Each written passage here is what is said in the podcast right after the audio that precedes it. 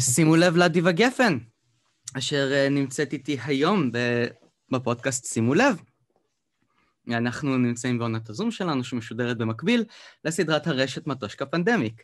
אמ, והיום אני נמצא כאמור עם אדיבה גפן, שאת אה, לא נחה בזמן הקורונה. לא, מה פתאום?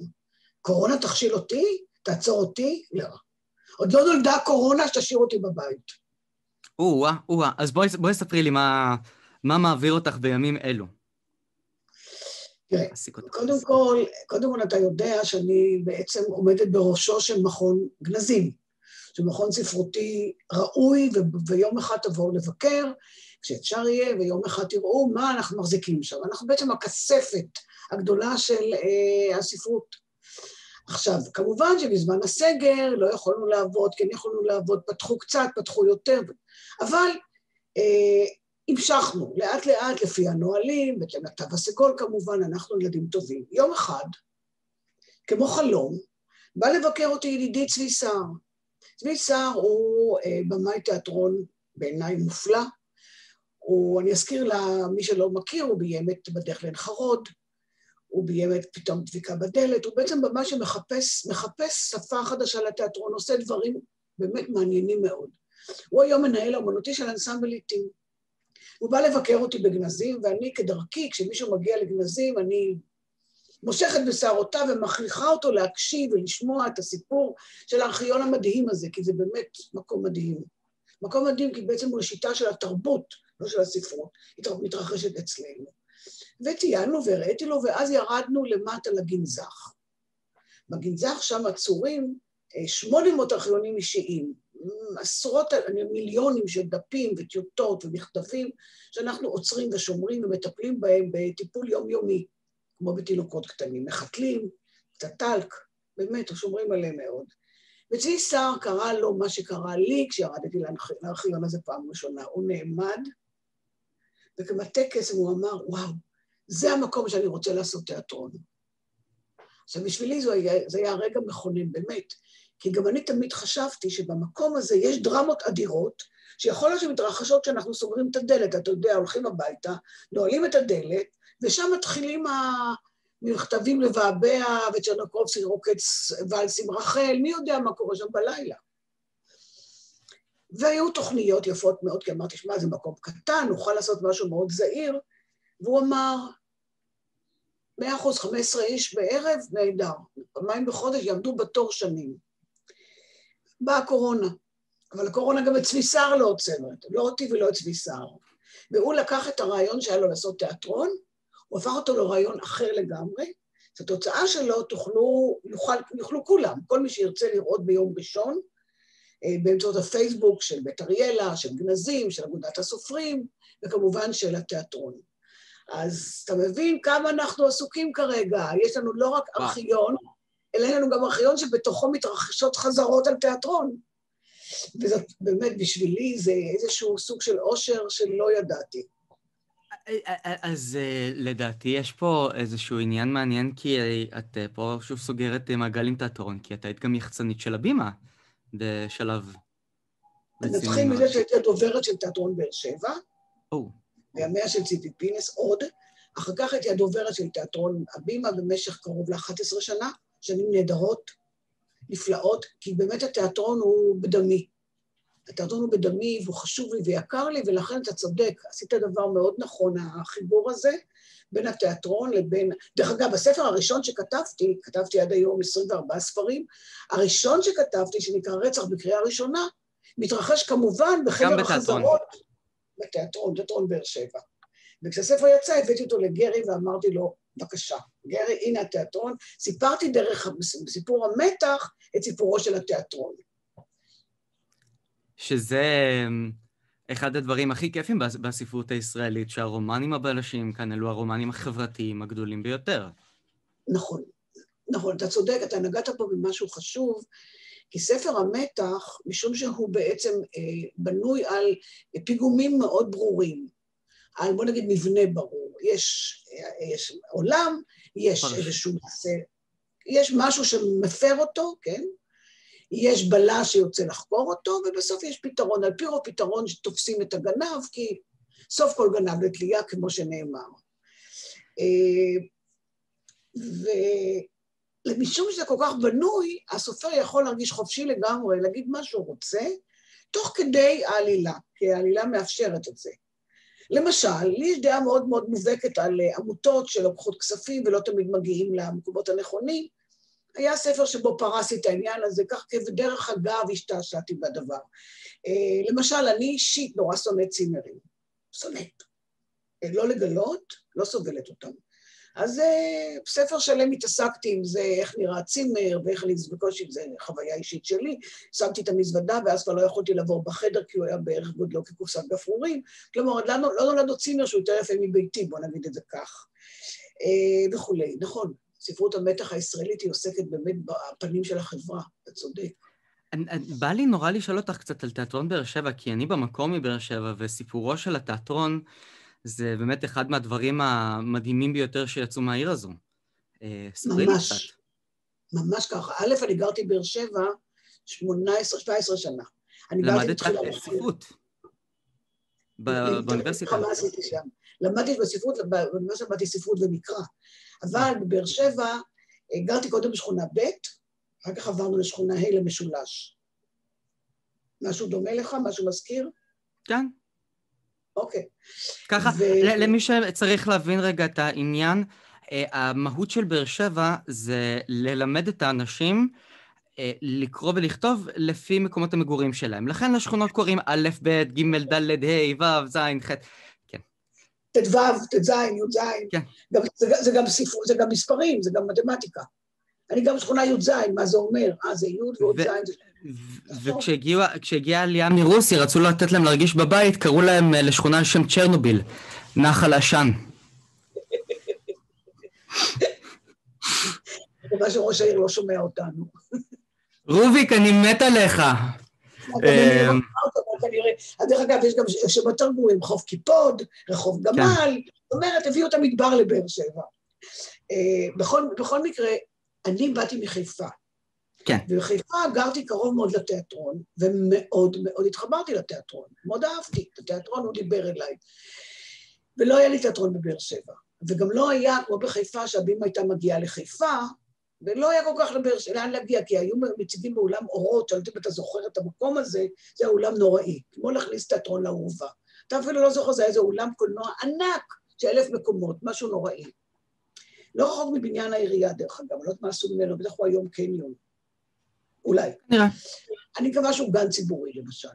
ויום אחד התברר לי שקבוצת שחקנים התיישבה בבית העם, באולם, במקום שנקרא בית העם, ששם היינו מסיעים הצגות עם ילדים ודברים כאלה, והתחילו לעשות חזרות. והקבוצה הזאת מנתה מרגלית סטנדר, קראו לה נדמה לי, והוגו ירדן, ושחקנים התחילו לעבוד. עכשיו, יום אחד דפקו על דלתי אה, שני אנשים ואמרו, שלום, אנחנו בתיאטרון באר שבע, הקמנו תיאטרון, אנחנו רוצים למכור לך מנוי. וואלה, אני קונה, כי אני באמת חיפשתי תיאטרון. קנינו מנוי.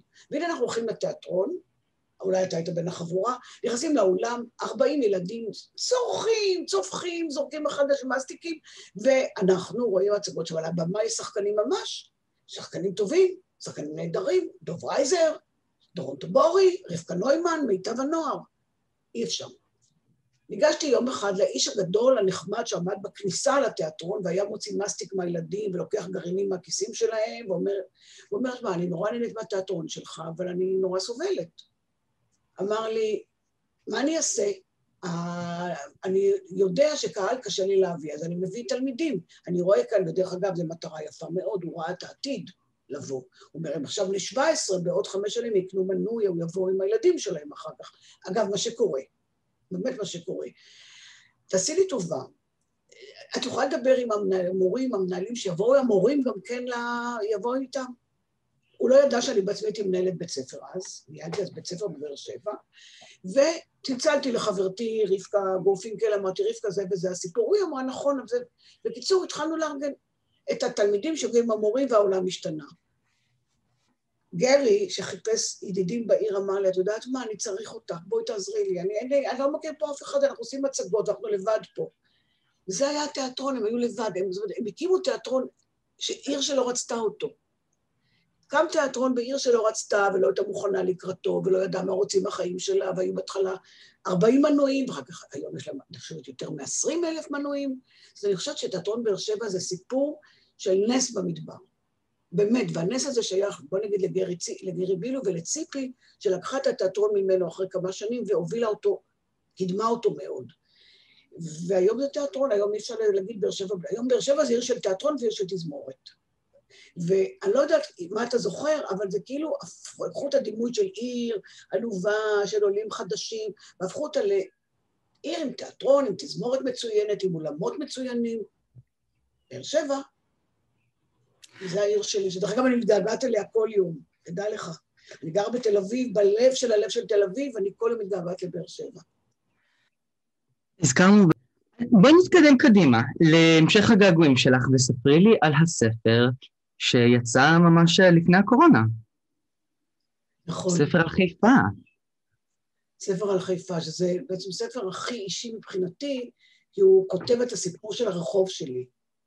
אני גרתי ברחוב השילוח, שהוא רחוב אה, במרכז מרכז העיר, הוא באמת לא רחוק מהתיאטרון, וזה רחוב שעבר אה, שינויים מאוד מאוד עצובים מבחינתי, לא מבחינת כולם. כלומר, רחוב שבו גרו, אתה יודע, עובדי צווארון כחול, שקמו בבוקר והלכו לעבודה כי זו חיפה, בחיפה קמים בבוקר והולכים לעבודה. אספר לך שאני באתי לבאר שבע בפעם הראשונה, זה היה בראשון בספטמבר, הגעתי והגעתי לרחוב הראשי, והרחוב הראשי היה מלא מלא אנשים, עכשיו מלא גברים בבוקר בחיפה, סימן שפרצה מלחמה. גברים לא נמצאים בחיפה ברחוב, הם כולם במפעלים, שמן, בלובן, פיניציה, כולם עובדים. נורא נבהלתי. ניגשתי למוכרת הנקניקים שם, אמרתי, תגידי, מה קרה? היא אמרה, למה, מה קרה? אמרתי, למה גברים פה? היא אמרה, משמרות. כך למדתי באר שבע. משמרות, היא אמרה, גמרו את המשמרות, באו עכשיו לעיר. לא יודעת מה זה אומר, זה מה שהבנתי. גברים בבאר שבע. עיר אחרת לגמרי, באמת, אבל חיפה, חוב שלי, אה, חוב השילוח, והוא היה רחוב באמת של צווארון כחול של עובדי מפעלים, ויום אחד הוא השתנה, הוא, הוא התחרד, התחרד ממש. הוא הפך, הוא הפך להיות, אני עכשיו אבקר, הוא הפך להיות אה, אה, ויז'ניץ, בנו שם איזה שהם בתים, והוויז'ניץ אה, בנו עוד בית ועוד בית ועוד בית, בנו שכונה שלמה בסוף הרחוב שלי על, על ההר, ויום אחד התחילו כבר כולם לקנות את הדירות מסביב, והיום כל האזור כולו אזור חרדי ממש, ולי זה עצוב מהמקום שבאתי ולמקום שבו אני רואה, אני לא רוצה כרגע להיכנס מה המשמעות, אבל אה, חנות הסדקית היפה הפכה להיות חנות לממכר ספרי קודש, וחנות המספרה המתוקה הפכה להיות לממכר פאות, הכל עומד סביב הדבר הזה שנקרא חרדי. לקחתי את הרחוב שלי וסיפרתי את הסיפור שלו, אבל המצאתי סיפור על הרקע של הרחוב, שהוא אחד לאחד הרחוב האמיתי והדמויות האמיתיות. שלילד זה דמויות, אני זוכרת את זה כילדה, הדמויות הן מאוד אה, גדולות, כלומר, למשל ישנו מוכרה, מחקים, והעפרונות זה דמות מאוד חשובה בחיי ילד. או הירקן, ששולחים אותך להביא ממנו פטרוזיליה וירק למרק, מה שאתה אומרת, תביא מיוסף ירק למרק. אז קראתי לו פטרוזיליה, ויש מוכר הקרח, אז לכל אחד גם ילדים קוראים בשם. והדמויות האלה הן אמיתיות והן נכונות, אחד לאחד, אבל מזה לא עושים ספר. אז כמו שאמר, אני באתי ל... אמרתי, יש לי מחרוזת, יש לי בעצם המון המון המון חרוזים יפים, ואני צריכה מחרוזת. מאחר וסופר יכול להמציא את העולמות שלו, אז המצאתי סיפור גדול על ילדה שגרה ברחוב, הילדה הזאת רחוקה ממלהיות אני, גם המשפחה היא לא המשפחה שלי, אבל בניתי סיפור על רחוב קיים ופועל, ונתתי לרחוב לדבר, זה הייחוד של הספר, כי יש שני מדברים בספר, אחד את הילדה שחוזרת ומספרת, והשני זה הרחוב. שמספר את הסיפור של הילדה ומסתכל על הילדה. ויש שם הרבה ביקורת, כמובן, על הרחוב שהוא מצד אחד מאוד תומך, מאוד עוזר, אבל גם מאוד מבקר, מאוד מציץ, מאוד מסתכל. ולשמחתי הרבה הוא התקבל נהדר, לא רק על ידי חיפאים, שכמובן רצו אליו, ואני מאוד גאה בו, ואני כבר כמובן בספר הבא, כמו שאתה יודע, סופרים אסור להם לנוח. לא רק עובדי ארכיון, לא רק מנהלי ארכיון. את גם גם ממנפת את זה, זאת אומרת, יש לך הרצאה שהולכת, אה, אה, אה, סליחה, סיור בעקבות הספר, שאת... אה... לא אני עושה את זה, דווקא גבי, גבי מ, שיש לו תוכנית ברדיו צפון, כל, כל פעם שיוצא ספר, הוא מאוד אוהב את הספרים שכל פעם שיוצא ספר אנחנו מתראיינים, ואז הוא אומר, תשמעי, אני חיפה, אני עושה סיורים, בואי נעשה סיור.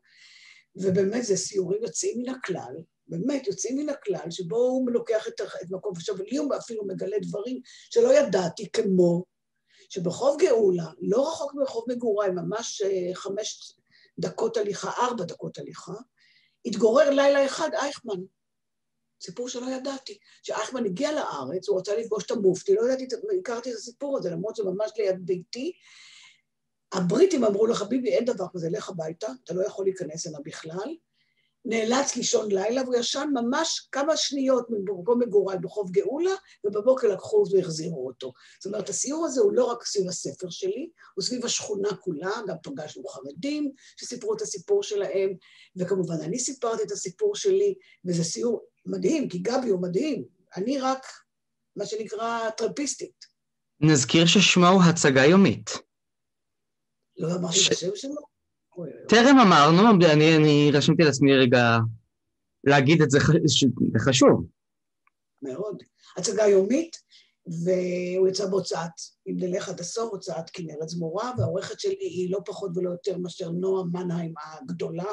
או, נועה מנהיים. הגדולה באורחות והחכמה באורחות, והחלום שלי כבר גם לעבוד איתה על עוד ספר, ואני כבר מגלגלת רעיון בתקווה שהיא תרצה, כי היא באמת מתנה. גדולה. וואו. אה, כן, כן, אני מת על נועם מנהיים ויש לה את הספר אה, הרשת התרבותית שהוא הופך, באמת, ספר פולחן לאוהבי ספרות, אה, ובכלל. אגב, המשפחה שלי גם כן במקום מחיפה, באיזה תיכון למדת? אני למדתי באליאנס. אה, לא, הם היו בריאלי. בחיפה? בריאלי. מסכן, לא נורא. טוב, האמת היא שהריאלי, זה אתה יודע, בשביל החיפאים זה כמו לגמור בית ספר אה, אה, גבוה באנגליה. זאת אומרת, כאילו, וואו, למד בריאלי. כן. כל מי שלמד בריאלי אומר, אה, חרא בית ספר. לא יודעת איך אתה עם זה. לא יודעת. על כל פנים, ריאלי הוא... אני למדתי באשל הנשיא, זה משהו אחר. אשל הנשיא הוא נהדר. זה דבר טוב. נכון, זאת חינוך נהדר. זה מה? חינוך נפלא. חינוך אה, נפלא, אה, חינוך אה, פוסט-קומוניסטי, כמו שצריך. גם לפני זה הייתי בחצרים, אז בכלל, אני ישן עם פטיש וכיכר לחם מתחת לכרית. ככה צריך להיות. בדיוק. את גם, אז בואי נחזור לתיאטרון, כי משהו מעניין שאת קצת לפני כמה שנים, זה היה מחזמר בשם חלום קוסטה ריקה, שלדעתי, אמ, באמת, זה צריך להיות אה, מהמחזות זמר, ש, שכשעושים את המחוות למחזות הזמר הגדולים הישראלים, זה היה, אה, זה אחד מהם, למרות שאת השירים לא את כתבת. לא, לא. אה, תשמע, את השירים כתבו אנשים אחרים, אני לא כותבת מלחנים, אבל זה היה איזו מטלה. אריזה. זו הייתה איזו מטלה בעצם. ושלשמחתי הרבה אורי פסטר הסכים שזה יהיה שם, כי זה שונה לגמרי ממחזות זמר, זה כאילו איזו קומדיה קטנה מצחיקה כזאת, בלי יומרות אומנותיות, בלי להביא איזה מסר פוליטי, או איזה משהו נורא חשוב, חוץ מזה שיש טעם לחיים, גם טעם לחיים בכל גיל, שמותר לעשות הכל גם בכל גיל, ויש מקום לאהבה בכל גיל, חוץ מזה אין שום דבר, מסר פוליטי, אה, מדיני, אה, מה שנקרא אוניברסלי, ו... הדבר המעניין היותר שקרה, הוא קרה, מה שקרה לי עם השחקנים והבמאית. זאת אומרת, הדר גלרון והצוות השחקניות המופלא שזכיתי בהם, ניצה שאול ואסי זכאי וענת, ענת, וענת, ענת, כמובן הפכנו את משפחה. עד היום אנחנו כולנו בקשר, יש לנו כמובן עמוד בפייסבוק ועמוד בפה, ואנחנו מתכתבות ואומרות ושמחות עם שמחותינו ועם עצבוננו. פשוט זכיתי במשפחה, לא רק במחזמר. אגב, הם הריצו את זה הרבה פעמים אחר כך, הן הבנות בעצמן הריצו את זה, עשינו לדעתי משהו כמו 50 הצגות אחר כך, הקטנו אותו קצת, שאפשר יהיה להגיע לאולמות קטנים, אבל זו הייתה חוויה ענקית. נכון, שכחתי לעניין. תיאטרון. תיאטרון, כן, את אמרת אבל שזה לא פוליטי, אבל יש שם שיר שעד עכשיו הוא אה, צריך לדבוק בו. אומר ככה, הרוב הרוב טועה, הרוב עיוור, הרוב הוא עדר צאן אומלל, אחד חכם, אחד... איזה חכם אתה, תפסת אותי. תפסת אותי. נכון, ניסיתי להחביא את זה בהומור, בטח. היא הולכת הרי, הזקנה, זקנה, זקנה, בת התשעים, יש לה בחירות חשובות על הפרק, היא רוצה להיות יושבת ראש ועד אה, אה, בית גיל הזהב שלה. זה לא עניין של מה בכך. יש מתחרים, והיא יודעת שהיא תנהל את הבית הכי טוב, היא צריכה כסף. היא צריכה כסף לקנות את הזקנים, לקנות להם הליכונים חדשים. מזכיר משהו? כן? כל אפס בלי בגרות כאן מתמנה לשר אוצר. אוי אוי אוי, אימא'לה. אז זה לא את כתבת, זה נתת לדניאל אפרת. אה. דווקא את זה כתבתי יחד עם דניאל, דניאל לקח אה. שלד שלי ופיתח אותו. דניאל אפרת המדהים, כן. הנפלא, שהרבה רעיונות שלו נשמעו בתוך זה, אבל הסיפור הזה של הדמוקרטיה, דווקא פה, עם פינושה וכל אלה, זה אני קצת הכנסתי, אז זה באמת שיתוף פעולה שלנו. יש לנו שני שירים שכתבנו ביחד, אחד זה, והשני היה הסיפור הזה על הניתוחים הפלסטיים, שהיא צריכה כסף לניתוחים, היא צריכה את האף. היא צריכה את העיניים, היא צריכה את החזה להרים, צריך הרבה כסף. גם אם הוא יהיה מוזלמן תימן וגם אם יהיה בן השטן, זה טוב מאוד. מאיפה אתה יודע כל כך טוב את הטקסט שלי? מאיפה? תגיד. את, אה, את אה, עבדת עם... אה, מה? ענק. אני מופתעת. תן לי, תן פתרון. יש פתרון, את עבדת עם בני נוער מהסוג שלי במשך הרבה שנים. איפה? בבאר שבע. נכון, היית בחוג לנוער שוחר תיאטרון שלי? לא, לא נוער שוחר תיאטרון, אבל בתור מנהלת בית ספר את עסקת עם נוער אה, שהוא על הגבול, נוער שהוא צריך אה, קידום אה, כדי שמשהו יצא מהיכולות והדברים האלה. זה לא תמיד... אה, אה, דברי על זה, את היית... אה, זה נורא מרגש אותי, אני אגיד לך למה. כי אנשים מסתכלים על תחנות חיי ואומרים, תיאטרון, הבימה, תיאטרון זה, זה ארכיון, ספרות, ספרים. ואני אומרת תמיד, מי שמוכן לשמוע, שהעבודה הכי משמעותית שעשיתי בחיי, זה באמת הקמת הבית ספר הזה, בית ספר תקלים בבאר שבע, וניהולו במשך 11 שנים, עם פרסים ועם הערכה והכרה, וזאת העבודה הכי חשובה שעשיתי. משום שבאמת לקחנו חבר'ה, הוצאנו אותם באמת מצרות צרורות. וחבר'ה עם יכולות, לא לקח, זה לא בית ספר למפגרים היה. נדמה לי שהיום הוא שינה את יהודו. חבר'ה עם יכולות, שדברים, אתה יודע, איזה, אגיד זה ככה, כמו שאתה הולך בדרך ויש לך איזה שני סלעים שצריך להסיט אותם. זה בערך הסיפור. ועזרנו להם, ועזרנו להם, גם ביכולות פיזיות, וגם אה, דיבור, אה, ש, אה, טיפול בדיבור, וטיפול באומנות, ועשינו כל מה שיכולנו. זה באמת היה בית ספר מופלא בעיניי, גם במבט לאחור, מתקדם מאוד, כי אני רואה מה עושים היום, אנחנו עשינו את זה כבר מזמן, מתקדם מאוד, אצלנו רקדו ושרו והיו להקות ועשינו הכל כדי שיהיה הרבה אושר. זה בית ספר מאוד מאושר. באמת, הבאנו הרבה אושר לילדים, ואני נורא שמחה ששאלת אותי עליו, כי באמת זה הדבר הכי חשוב שעשיתי בחיים שלי. ואני, הרבה אנשים, אתה יודע, לא כל כך מוכנים לשמוע, דווקא תיאטרון נראה נורא זוהר, וזה נכון, זה זוהר וזה עולם מרתק, אבל החינוך לשם אני. אם הייתי יכולה לחזור, הייתי חוזרת לשם. אם כן, דרך חזרה, אתה יודע. אולי בספרות אני יכולה לחזור לרחוב שלי ולכתוב אותו, אבל זה באמת בספרות, ואז אני גם ממציאה דמויות כדי להתחבר בחזרה. הנוער שאת פגשת אה, בבאר שבע, הוא חזר אלייך בכתיבה שלך? נגיד, כמו שהיה לגליל אהרון פדר עמית עם אל עצמי. שמע, קודם כל, בהרבה ספרים שלי, למשל, אחת הבלשיות שלי הייתה מורה לחינוך מיוחד בבית ספר. אז כל הדבר הזה חוזר, אני נשאר. אבל אני אגיד לך שזה באמת המחזה שעוד לא כתבתי, ואולי יום אחד אני אכתוב, אם אני אמצא פרטר שיעזור לי. כי אני חושבת שהחבר'ה האלה ראויים לעלות על הבמה, לא כלהקת שלווה, אלא באמת הסיפור שלהם. כי הסיפור הוא סיפור מדהים, אנשים, ש... ילדים שעוברים תאונות דרכים ונחבלים וצריך לעזור להם, ילדים שנולדים לא כמו שצריך וצריך לעזור להם, וזה סיפור, ויש המון סיפורים. רגע, אנחנו מדברים על לקויות שהן אה, פיזיות או שהן לקויות אה, גם למידה, אוטיזם ואספרגר? בואי נשים את זה רגע.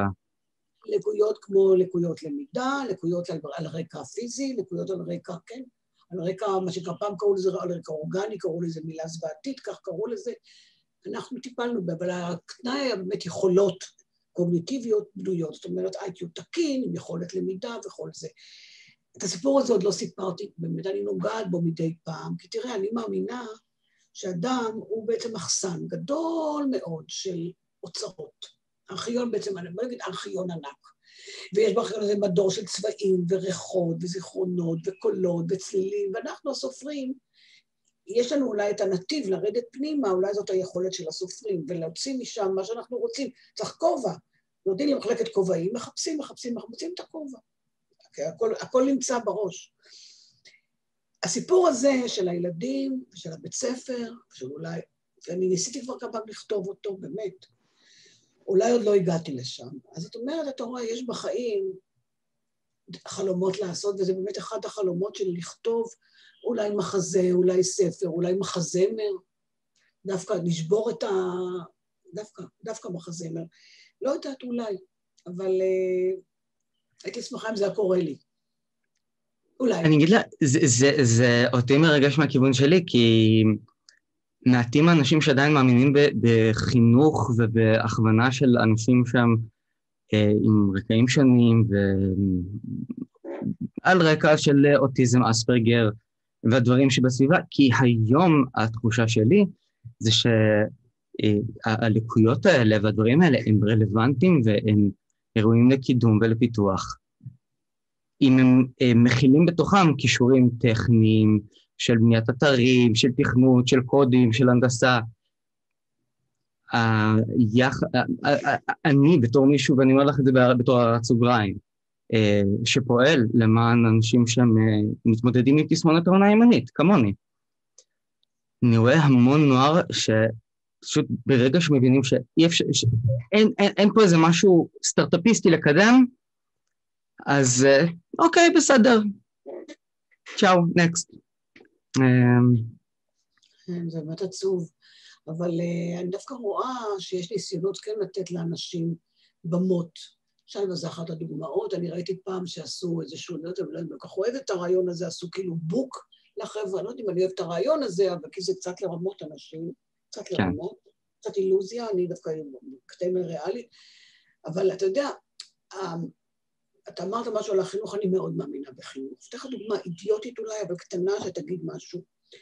אה, אחד הדברים שנורא חשובים לי, דווקא בבאר שבע, שהמקום יהיה נורא יפה. והיינו שותלים ומגננים כל היום.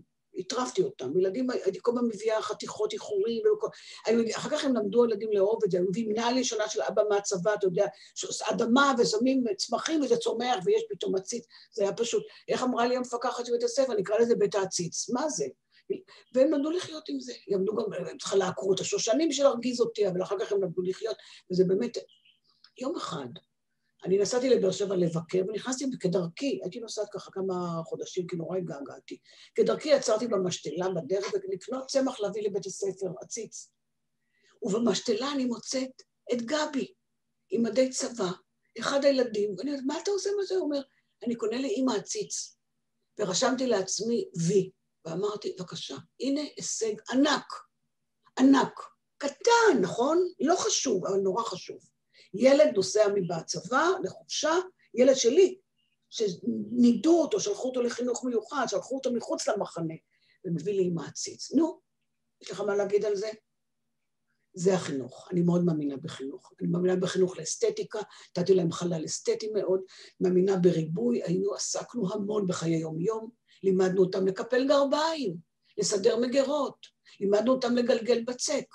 לא כבית ספר מקצועי, לא ספר מקצועי, אלא בתוך הדברים, לתת להם גם את החיים. אתה יודע מה, היה לילדים, אצלי בבית הספר היה להם מנוי. גרי היה מזמין אותנו בהתחלה לחזרות גנרליות, ואז גרי בא יום אחד ואמר לי, אדיבה, למה שלא נקנה להם מנוי? בפרוטות, יעלה להם, סתם אני אומר, 30 שקל, 20 שקל הצגה, אבל יהיה להם מנוי. והם יבואו לתיאטרון כמנוי.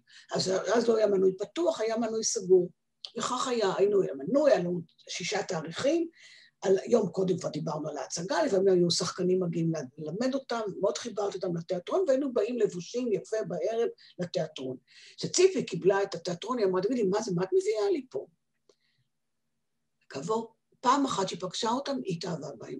והייתה אומרת לי, כבר גרתי בתל אביב, והיא באר שבע אומרת לי, וואו, יצא לי הצגה נהדרת, תשאלי את התלמידים שלך. כלומר, הם הפכו להיות חלק מהתיאטרון, הם היו אנשי תיאטרון. ויכול להיות שחלק מהם יש מנוי היום, וזה גם הישג. וצריך לראות את ההישגים בחיים, לא בלהיות סטנדאפיסט, אני באמת בחיים עצמם, אני חושבת. ואם בן אדם מביא עציצים הביתה והולך לתיאטרון, אתה יודע מה זה? נדיר, לימדנו אותם לחיות. סליחה שאני כל כך סנטימנטלית. אה, כן, זה, אני חושב שכאן הנקודה הבעייתית. כי אני למשל גם כן, היה לי מנוי נוער לתיאטרון באר שבע. אני הייתי נכנס לראות הצגות אה, חינם, כלומר, עם, על בסיס מקום פנוי. ראיתי כמעט את כל ההצגות שהגיעו לבאר שבע בין השנים 2000 ל-2005, אחר כך אה, עוד המשכתי אה, בתל אביב עם שירות לאומי ולימוד משחק, הייתי גם כן, כל ההצגות שהיו אחר כך. אה, ואז ב-2015 עצרתי. לא נפרט. לא נפרט. אנחנו נורא חיוביים. אנחנו נורא חיוביים. אנחנו חיוביים, העניין הוא ש... השאלה האם לדברים האלה יכול להיות יותר ערך מאשר אה, רק תבלין לחיים. כלומר, גם תיאטרון, גם ספרות, גם זה. ברגע ש... כי אה, כשהדבר הזה הופך להיות המהות עצמה, זה, הופך, זה, זה נהיה יותר קשה. וזה הרגע שלי לחזור לארכיון התיאטרון שעכשיו צבי סער עם הקבוצה שלו עושה, עושה חזרות. למה אני אומרת את זה? כי צבי סער בעיניי, ואני מעריצה אותו, כמו שהרצתי את רינה, רינה גם חברה טובה שלי. ועוד אנחנו מדברים, היא גם צלצלה אליי באמצע, היא צריכה להשתיק את הכל, אבל צבי סער מחפש. הוא מחפש את השפה של התיאטרון, הוא מחפש איך להביא את התיאטרון, הוא מחפש איך להתמודד עם המילה הכתובה, הוא מחפש איך לשלב את האומנויות. והוא בעצם, וזה מדהים, הוא בעצם, תראה, האוצר הגדול של גנזים זה לא רק, לא רק טיוטות וכל מיני, אתה יודע, אה, כתבי יד של סופרים ומשוררים. האוצר הגדול הוא דווקא מכתבים. א', כי מכתבים לא כותבים יותר. אין. עכשיו, מכתבים, לפעמים שכותבים בתחילת המאה ה-20 או סוף המאה ה-19, הם, הם מסוגננים לכבוד ידידי צבי, אה, יפה כצבי, אה, שושנה בן אי אפשר לתאר את זה. וגם המכתב עצמו, יש בו המון גינונים. גינונים של המאה ה-19, גינונים, כלומר, הכל... עכשיו, המכתבים, מכתבי אהבה, מכתבי שנאה, קטטות והתפייסויות, פוליטיים וחיזורים אחרי כסף. כלומר, זה מכתבים שמביאים עולם שלם של היוצר. והם השכילו בעיתים, ובאמת זה ראש של צבי, להבין שכרגע מחר בקורונה שיבשה אותנו, אבל לא תעצור אותנו, כמו שפתחת ושאלת, גם לא את צבי סער. הם לקחו את המכתבים, בחרו 40 מכתבים, והמכתבים האלה, הוא נתן, אנחנו אנשי גנזים, אנחנו נתנו לכל מכתב את העולם שלו. זאת אומרת, מי כתב אותו, לא דרך ויקיפדיה, אלא באמת, מי כתב אותו, למה כתב אותו, מה ההקשרים, מה היה קודם, מה היה אחר כך, ולמה זה קרה, ומה... באמת בנינו אולם, זה הצוות ישב ועשה, כל אחד קיבל שמונה מכתבים לעשות, זה היה תענוג. באמת תענוג, כי אתה אז מתחיל, אתה נכנס לעולם של חלק, זה נורא מעניין. הצוות, והם לקחו את המכתבים יחד עם הפענוח שלנו, והגישו את זה לאומנים מסוגים שונים. ואומנים מגיבים למכתבים. אז יש אפילו מישהי שעשתה מנייר את הסיפור של המכתב, בובנית. קוראים לזה בובנית, נכון? מישהו אחר לקח ועשה ממכתב של דוד אבידן ראפ. פשוט מדהים, דוד אבידן מבקש מאחד האורחים את הכסף שלו. הוא לא קיבל כסף עבור הכתיבה, הוא עשה מזה ראפ. זאת אומרת, הוא, הוא, הוא מחפש. וזה אולי התיאטרון שאתה היית רוצה, ואני מאוד אוהבת אותו, לחפש. זה רינה ירושלמי עשתה, לחפש שפה, לחפש דרכים, ואז אולי, כי אני חושבת שהתיאטרון, אני לא, לא מאלה שחושבים שהתיאטרון מת. כי התיאטרון מספר סיפורים, וכל זמן שהוא מספר... רגע, הוא נמצא במצב uh, צמח. בגלל הקורונה. מתחת לפני השטח הוא מבעבע, אני יודעת שציפי עשה חזרות, בקאמרי יש חזרות, כולם מנסים, ועובדה שצבי סער מצא אותנו, ואם אוקיי. אתה, אם אתה תוכל לראות את מה שהוא עושה, ביום ראשון הוא משדר את זה מהפייסבוק של בית אריאלה, שלו, שלנו, אתה תראה מה קורה, איך נראה הארכיון, הארכיון נראה, אני הסתכלתי אתמול בת אמרתי, תשמע צבי, אתה גאון, הארכיון נראה כמו במת התיאטרון הכי מופלאה בעולם, זה באמת יכולת לחפש, ולחפש, ואנחנו לא גומרים את הפרויקט, אגב, זה פרויקט של שנים, משום שאנחנו עשינו 40 מכתבים, ונעשה עוד, יש לנו 40 מיליון מכתבים שם, מכתבים שהם עולם. אה, אני גם סקרנית, כי לא הכל ראיתי, אני מדי פעם מציצה, מדי פעם מרשים לי לראות, אבל גם אני ביום ראשון כמוכם, כמוך, כמו כולם, נשב ואראה בהתרגשות גדולה. חשבנו לעשות הקרנה חגיגית, ולהביא את הצוות ולהביא, אבל ביום שני, סליחה, זה מוקרן, כמו שאתה יודע, תפסה אותנו הקורונה, אז למזלנו הכל כבר, זה רק משודר, אז נוכל להעלות את זה לאוויר ולראות את זה, ואחר כך יהיה אתר שאפשר יהיה לראות את זה, אבל זה באמת, מה שאתה מדבר עליו זה חיפוש דרך. חיפוש אה, של תיאטרון, תראי, הפרק כנראה יעלה אה, קצת אחר כך, אבל אם יש את הלינק אה, לוידאו, שיהיה לינק? כלומר, זה יוקלט? זה מוקלט, ודאי, ודאי. אה, בסדר, אז אנחנו נצרף את זה, נצרף. נפלא, זה יהיה נהדר אם תשדרו, תראה, זה פשוט מרגש. אני ראיתי את יצחק חזקיה. אספר לך דוגמה? בטח. כן. תראה, אחד, אני לא ראיתי את הכל, אבל אחד הסיפורים המרגשים שקורה בארכיון שלנו, ודרך אגב זה צריך גם עין לדרמה, שזה באמת צבי סער. היה משורר חשוב, משורר בשם אה, נוח שטרן, לא שמעת את שמו מכיוון שהוא לא הגיע למרכז הבמה, הוא משורר מאוד טוב דרך אגב. הוא תרגם הראשון את אה, אליוט בארץ, הראשון. אחר כך קצת העתיקו ממנו. והוא כנראה לא היה אדם מאוד בריא. מכונן, שופר חשוב, לא, לא אדם מאוד בריא. והוא יום אחד אה, אה, הסתכסך שאול בקיבוץ גבעת השלושה, לא הסתדר, עבר נדמה לי לגבעת רחל, לרמת רחל, הסתכסך שם עם הספרן, ניסה להרוג אותו, ועל האמת, נשפט על זה, הלך לבית סוהר לחמש שנים, ואחרי חמש שנים הוא יצא ואושפז בית חולים חולי נפש, שם הוא שרף את עצמו, אוקיי? זה הסיפור, זה הכול. אוקיי. הם, אנחנו מצאנו שם ארבעה מכתבים, שזאת יכולת באמת של דרמה, דרמטור גדול, כמו צביסה, כמו לא, ענת ספרן איתו, זאת אומרת, באמת צוות נהדר. איך אתה מביא את הדרמה הזאת בארבעה מכתבים?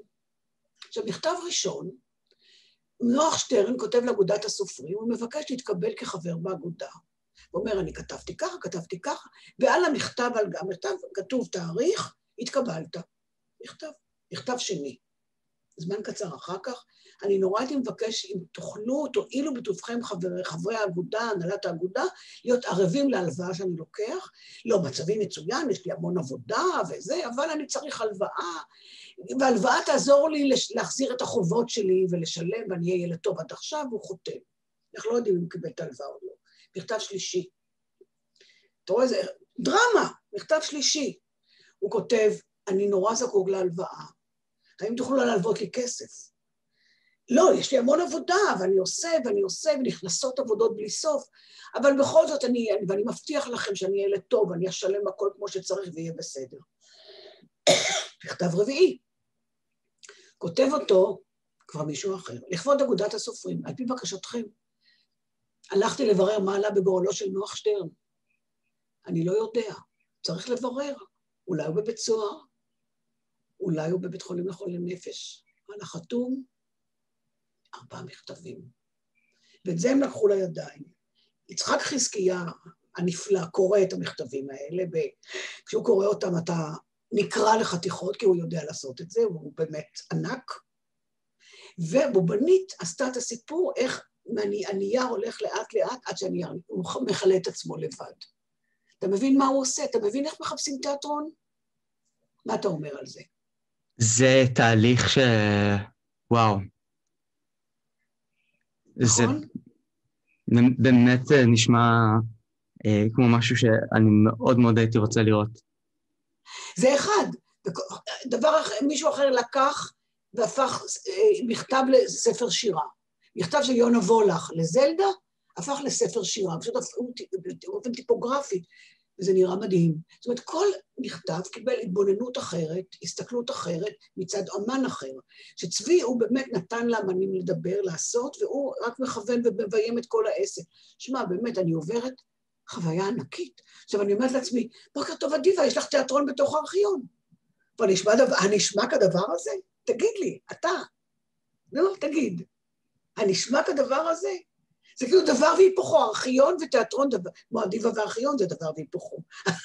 אני, אני רק מנהלת את זה, אני לא מנהלת את החום, את החום. יש אנשים מקצוע שעושים, אני לא נוגעת בארכיון עצמו, כי אני לא יודעת, אני רק מנהלת את המקום, אתה יודע, צריך להביא כסף, צריך להביא עובדים, צריך לטפל ברצפה, צריך שהמזגן יהיה, יודע. אבל אני מאושרת. וזה באמת דבר והיפוכו, ארכיון ותיאטרון, זה כאילו, הארכיון הרי מנמנם למטה במרתפים, והתיאטרון הוא תמיד על הבמה מול האור, נכון? פתאום אנחנו לוקחים את ה... תחשוב איזה, כמה זה מרגש. אני בעצם מקיימת את הדבר הבא. קראתי באיזשהו מאמר שהארכיון של שנות המאה ה-21 הוא כבר לא צריך להיות, הוא כבר לא הדלת בסוף המסדרון, אלא הוא החלון שפונה אל הגן. או, יפה. או, וזה אנחנו היום. נכון מרגש? בדיוק, בדיוק כאן. אה, זאת ההזדמנות גם שלי להזכיר שגם סדרת הרשת מטושקה פנדמיק, אה, סדרה תיאטרונית שנוצרה כולה בתוך בית על ידי אדם אחד, אה, משודרת יוטיוב, מוזמנים לצפות בה. תודה רבה לך, אדיבה. נורא יפה, דרך אגב, ומצחיקה נורא. למה לא רציתי שהיא תגיד, פחדתי ממנה, שהיא תתקיל אותי, וצריכים להיות מצחיקים איתה, ואולי אני לא, אתה יודע, לפעמים... הנה, גם אני התקלתי אותך. לא, אנשים שרוצים להצחיק, לוחצים כל כך שנראים לפעמים קצת... אבל נורא נהניתי לשוחח איתך, בואי שמת אותי על כמה נקודות אה, חשובות של חייל. בשביל זה, בשביל זה הפודקאסט כאן. תודה רבה, אני אשלח לך את הלינק שהפרק יצא. תודה גדולה לך, נהניתי מאוד.